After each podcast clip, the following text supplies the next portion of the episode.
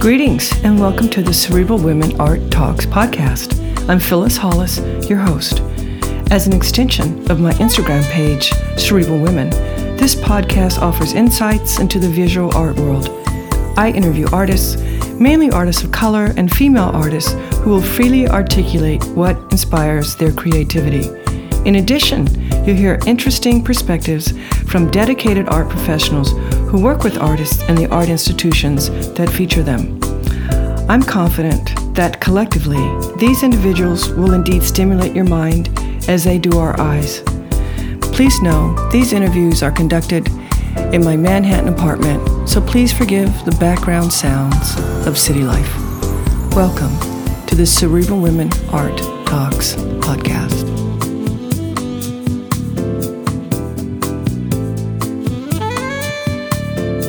In this episode, I am pleased to feature Nigerian American abstract painter Odili Donald Odita. His work is colorful and engaging. It's art that you can live with and stare at all day, every day. Nothing is predictable. Odili produces large scale work with colorful patterns, which are a reflection of his view of the world and of humanity. He offers a perspective of someone with both a Western and African influence. He has had several solo exhibitions in museums and institutions, extensively in the United States and internationally, and has been commissioned to paint many large scale wall installations. Included on the website are links to Odili Donald Odita's complete bio and his many accomplishments. He is currently represented by the Jack Shainman Gallery in New York City. Please enjoy this insightful interview.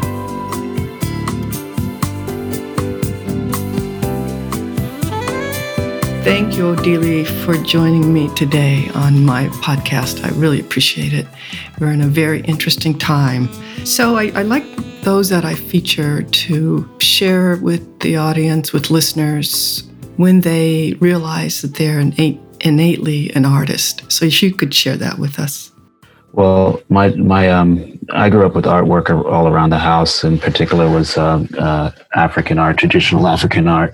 Uh, my dad was an art historian and uh, in the history of African art and archaeology, and he founded the history of African art department at uh, Ohio State University. So we had a lot of this um, these artifacts around the house. And at the same time, he he was a painter. Uh, he gave up painting basically, even though he painted a bit at the house. He gave it up and focused on art history to help raise the family.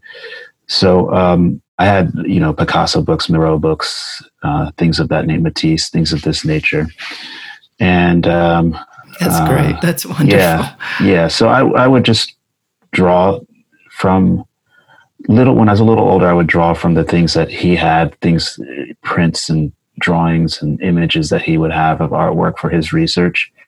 There were artists always coming to the house, um, African artists coming to the house quite a lot. And uh, but I loved comic books, and I would draw from them primarily when I was younger, and then just try to continue to expand myself as I was getting older. I guess I was thinking of new projects and new things to follow up on as I was um, getting interested in different things. So, did you study art? Yeah, I studied. Um, basically, art was my thing. I, um, you know, in, in all through school, I was drawing. I was drawing all the time, and for me, drawing was like a way of coping and dealing with the kind of strangeness of being in that suburb I grew up in. I grew up in a suburb called Upper Arlington uh, in Columbus, Ohio, and it's a it's a it's a very good suburban neighborhood, but it was it was very white, and um, uh, at the time in the in the in the seventies, it was um, you know I was count like always in my classes one of maybe three uh, African American families, black families in the school or in my grade at the time, and pretty much it would be you know when I was in elementary and junior high, I was maybe I, I, can't even really remember maybe one other family wow. and so forth but it was it was pretty stifling i mean i don't want i don't want to say that it was a bad time i had a great education and the school system was you know looking back on on it when i got to new york i, I always believed public schools were great and why shouldn't anyone think of going to a public school until i got to new york to see that you know public schools are not necessarily well funded or well appreciated.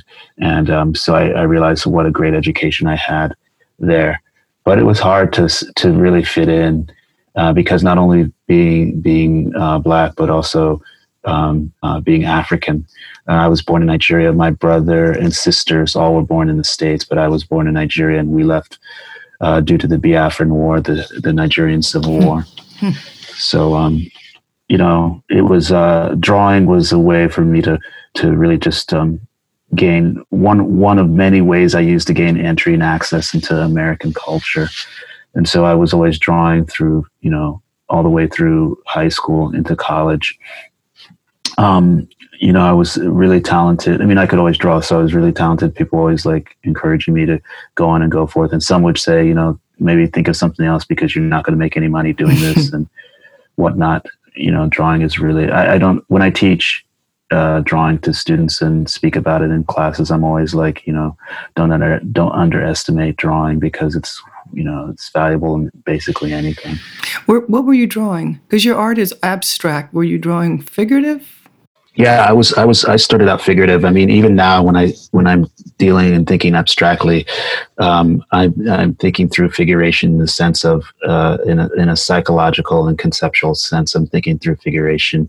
Mm-hmm. I don't think that um, figuration and abstraction are separated in any way at all, except for maybe a pro, an approach.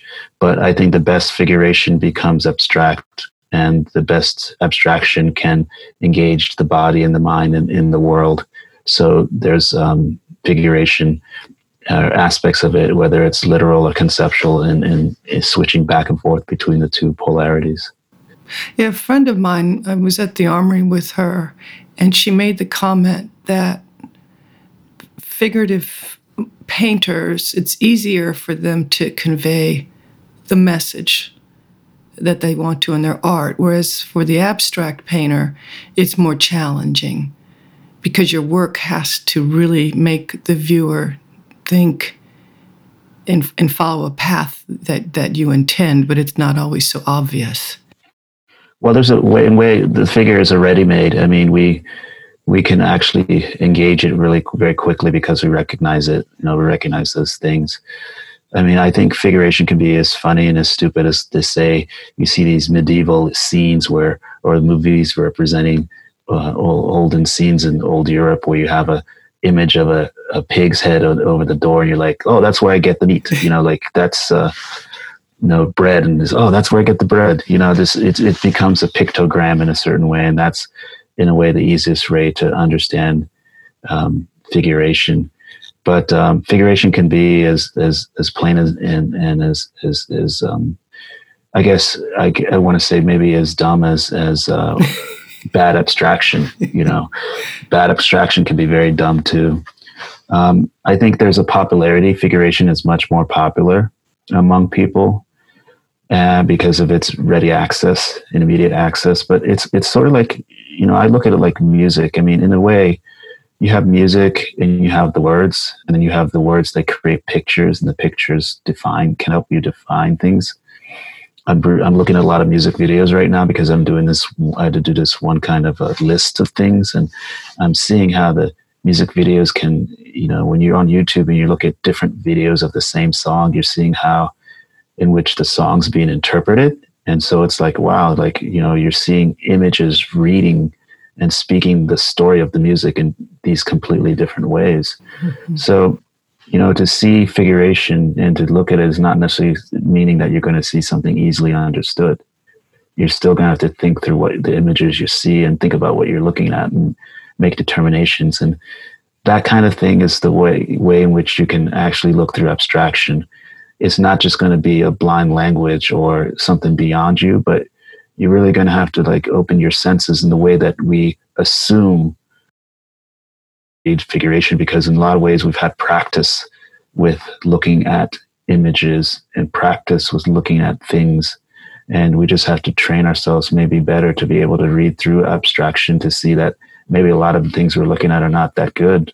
And maybe these other things are actually really even better it's very interesting, and I am curious about one thing. And at what point in, in your career, and at what age, did you transition from figurative to abstraction? And, and why do you think that took place? Well, I know I can tell you exactly. I, mean, I had a, it was a friend's work I was enamored with. Uh, his name, I believe, was Andrew Barron. Uh, we were students in, in um, at Ohio State University, and I remember just, you know, you, you learn by emulating things. You copy things. Essentially, that's how you learn. You learn about yourself and what you're doing through copying other things.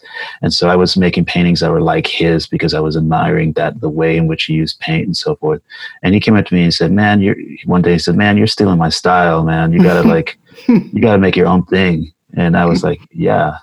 And so from there on, I was really trying to do my own thing, and I realized it just was pushing me towards more abstract place rather than this literal place.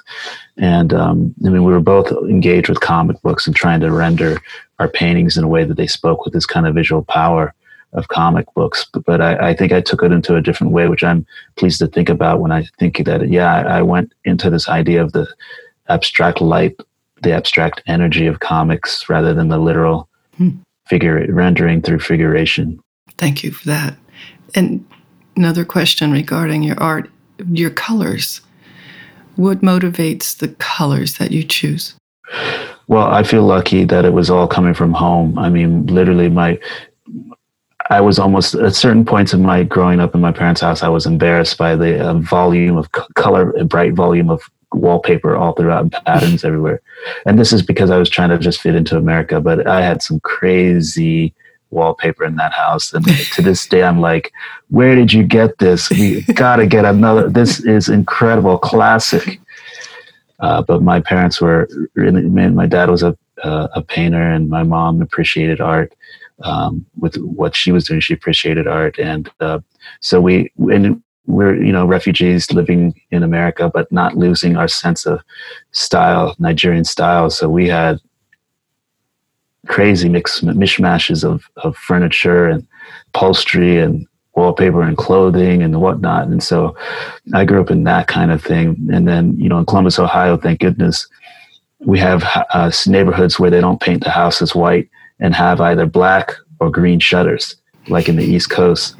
Uh, in these neighborhoods in Columbus, you can have pink house next to a purple. In some of the more funky neighborhoods, you can have pink houses next to yellow house, next to purple house, next to Aqua House next to whatever, and it was that was what I was seeing. And um, in some of the more strict neighborhoods, of course, I mean they have some reduction of that that color, but I, generally you, you're you're seeing color everywhere.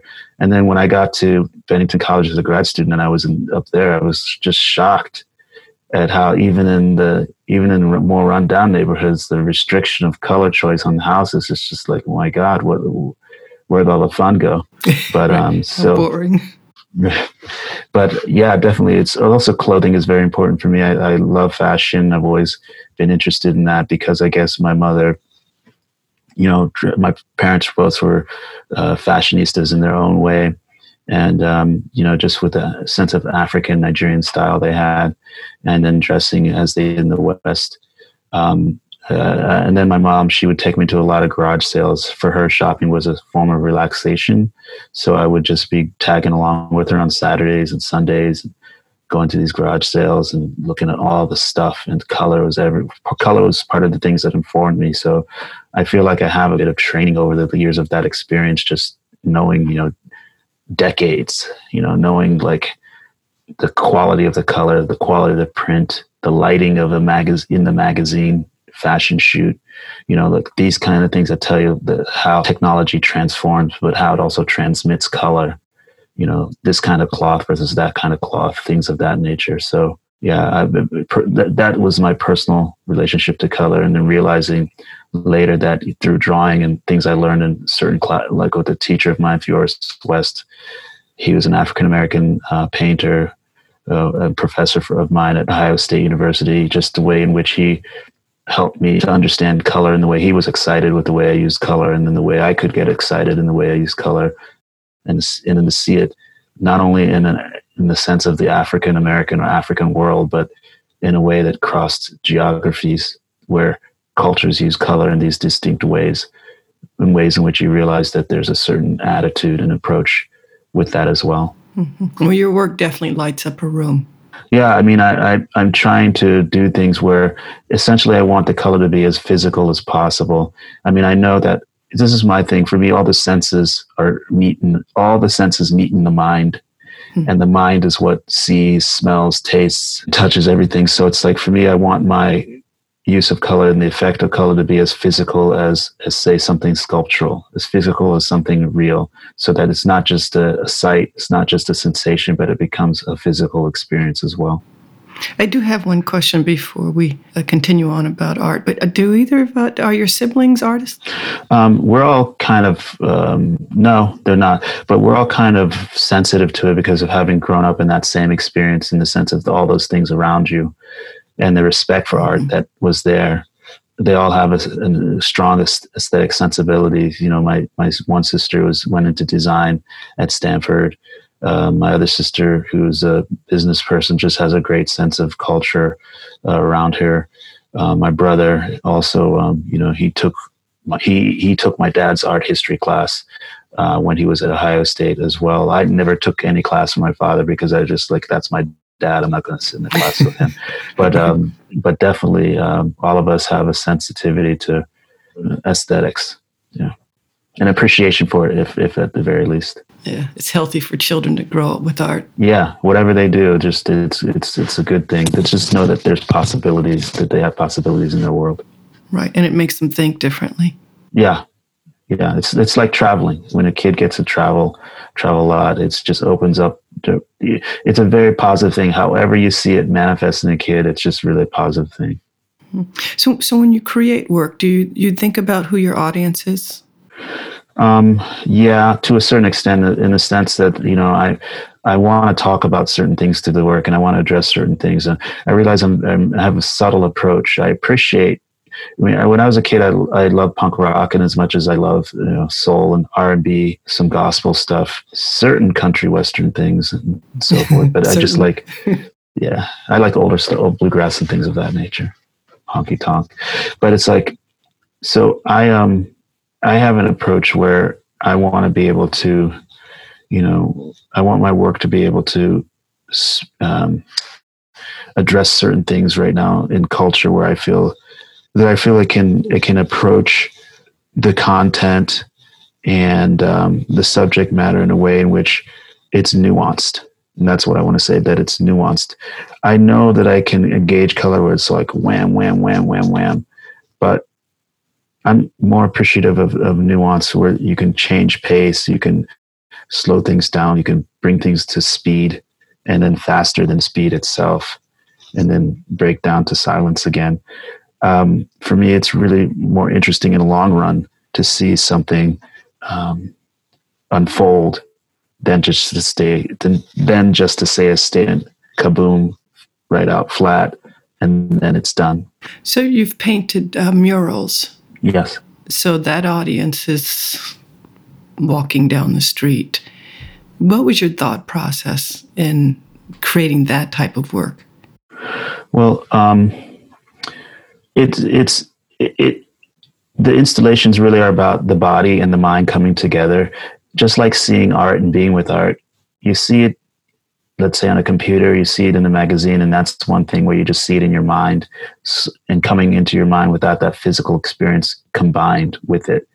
When you're standing in front of art when you're walking through it as to say an installation it turns on so many different things at once and that's what is one of the really interesting aspects of of the installation. There are a lot of different things i didn't realize with the installation through the process of in the years of making them but i'm still wanting to engage with this idea of the whole physiognomy of of oneself just everything in, in, in, surround as one goes through a space. So noticing the work in as much as noticing the architecture, in as much as noticing one's own self as they walk through a space, and then finding a new way of understanding as you're walking through the space. So, for instance, I might think of how the audience will walk through the space, what the space space's function is, um, where the energy is moving, and how it's moving through the space, and what directions it goes, and how escapes or enters from rooms that are adjacent to the space.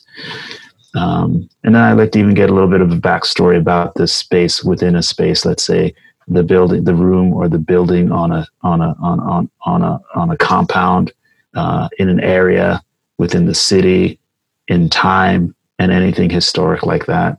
And then with the paintings, I mean, my sense of audience. Sometimes I'm thinking of, you know, I'm thinking of black people looking at the work, and I'm thinking of other painters looking at the work in, in history, and I'm thinking of other painters and other people through time looking at the work. So my audience is something that is um, very broad. It's not only here in, in the sense present tense. It's not here in a sense of ge- geographic sense. It's uh, it's it's it's also here through time and in time. Fascinating, fascinating. I love you artists. Love you artists. So, what are you working on now? Um, right now, um, I just uh, basically worked on paintings for my show up until the COVID 19 coronavirus pandemic. Um, we were working up until March 20th, and then I basically closed my studio over the weekend with all the announcements of um, coming from, you know, different sectors of United States government, from the, you know, from the Fed to the states to the city, uh, and then actually observing governors in other states, uh, particularly the um, governor Andrew Cuomo in New York, who seemed to be the most one of the most grounding voices for for sanity in as much as clarity and and and uh, you know preparedness and and a lot of the things that were happening. Um, I'm still working on stuff for pro- projected uh, proposals for installations. Um, that's kind of as days go by, become is coming more up in the air because we thought that this would be maybe two a month, then two month stay at home, and now we're looking at um, potential um, uh, a, a, second wave and uh, an extension of, of, of time of stay at home going maybe all the way to January. Um, we're really not sure what's going to happen with schools and, and whatnot. So it's a bit chaotic right now. But what we're all finding, even in the classes I'm teaching online as we continue to the end of the semester, is that you know it's it's waves of uncertainty, but a kind of there's a kind of balancing that's happening in a sense of people readjusting their perspectives, um, what they are, how they're seeing the things that they've done before, and how they want to continue after this is over. Because this will be over, but I think the world will be drastically changed. And it, is changing now in the sense that as I look out in the sky from where I'm living, I feel I'm looking at a different sky maybe because I'm hearing news about 25% less world pollution, uh, pictures where you can see through murky water where you could seen through it before, like in Venice. Uh, people in cities in China where they're saying that they're for the first time seeing what the sky looks like. Seismologists who are speaking of being able to hear the sounds of the earth again you know, it's it's it's something when you think about how this pandemic has forced people to stay in and not fly and not drive and things of this nature, and that the world has gotten clean by twenty five percent or more.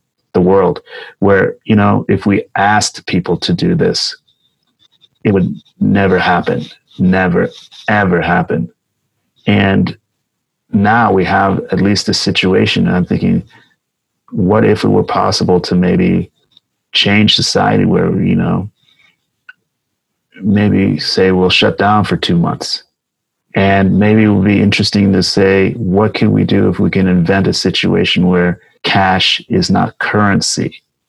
And that there would be a different kind of currency that would hold us through the two months. Like we're seeing experiencing now we know and understand that economy works because people spend money.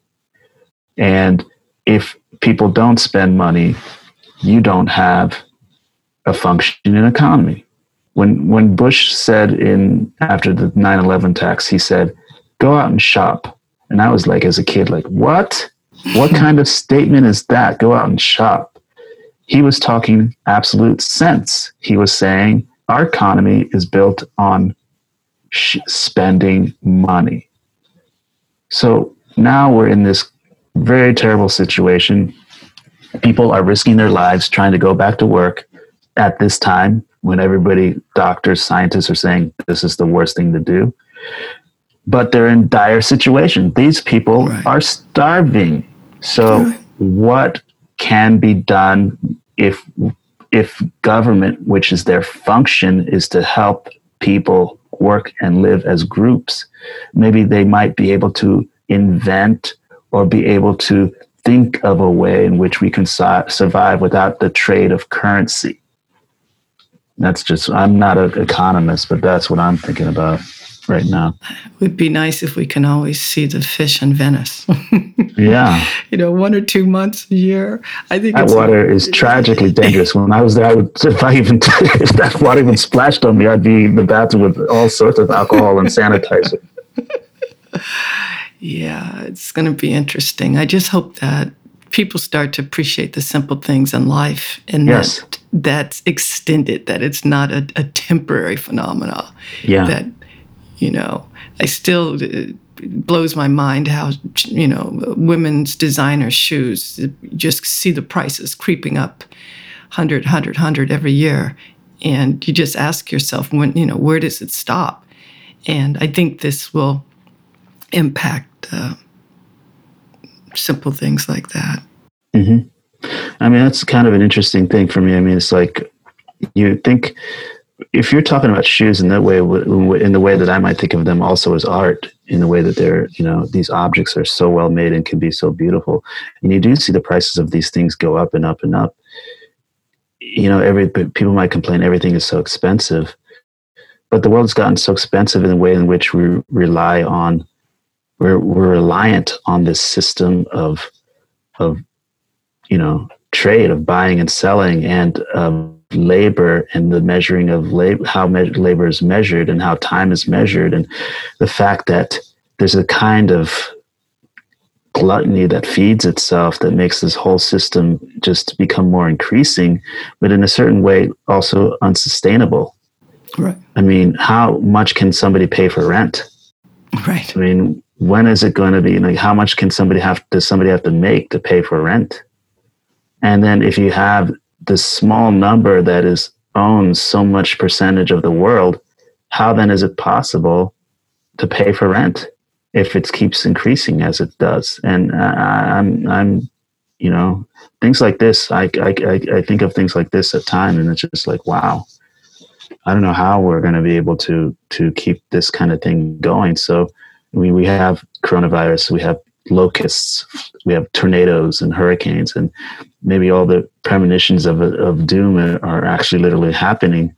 But I think that this pace where we have now, where we can just look at the earth and, you know, hear it again, maybe we have to think more clearly about how we're going to have to really save this planet in a true way, not just with, with words, empty words. Mm-hmm. This has been a great conversation. I'm going to ask you one more question.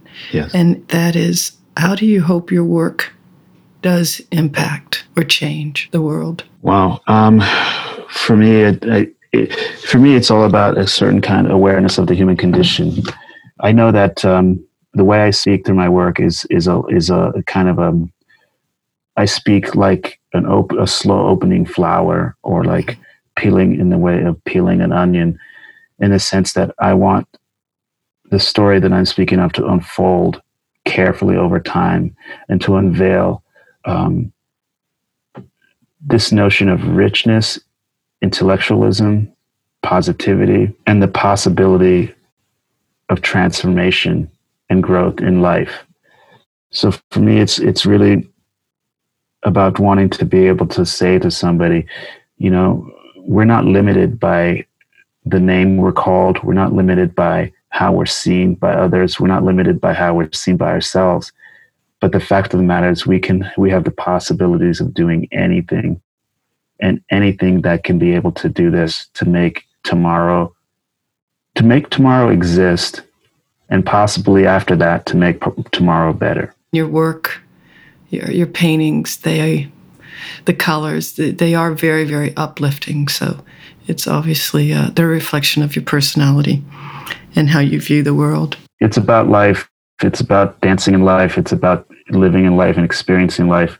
I was um listening to uh, an older gentleman on the radio, and he was talking about uh, from the South, and he was talking about just thanking. He was just saying, ah, "Thank God I can live another day." He was talking about his factory work, and he was happy to get five hundred dollars a week from the factory work if he was sick because the boss that he said was a good boss was allowing the people to continue to get money if they were sick if they could keep working and that he would get $500 a day sorry $500 a week if he was out sick. And he said that's a blessing. I couldn't ask for anything more. And i was like well you could i think. But he said i couldn't ask for anything more. And he just said the end and i feel blessed and thank god i have another day that i can experience another day that kind of humility is, is really powerful and important to me because it shows a certain kind of gratitude for being able for being able to have experience. And that to me is what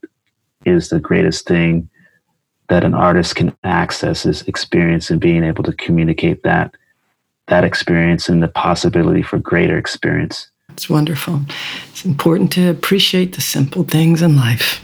Yeah thank you so much odili i appreciate your time and sharing your thoughts with us thank you thank you phyllis Bye-bye.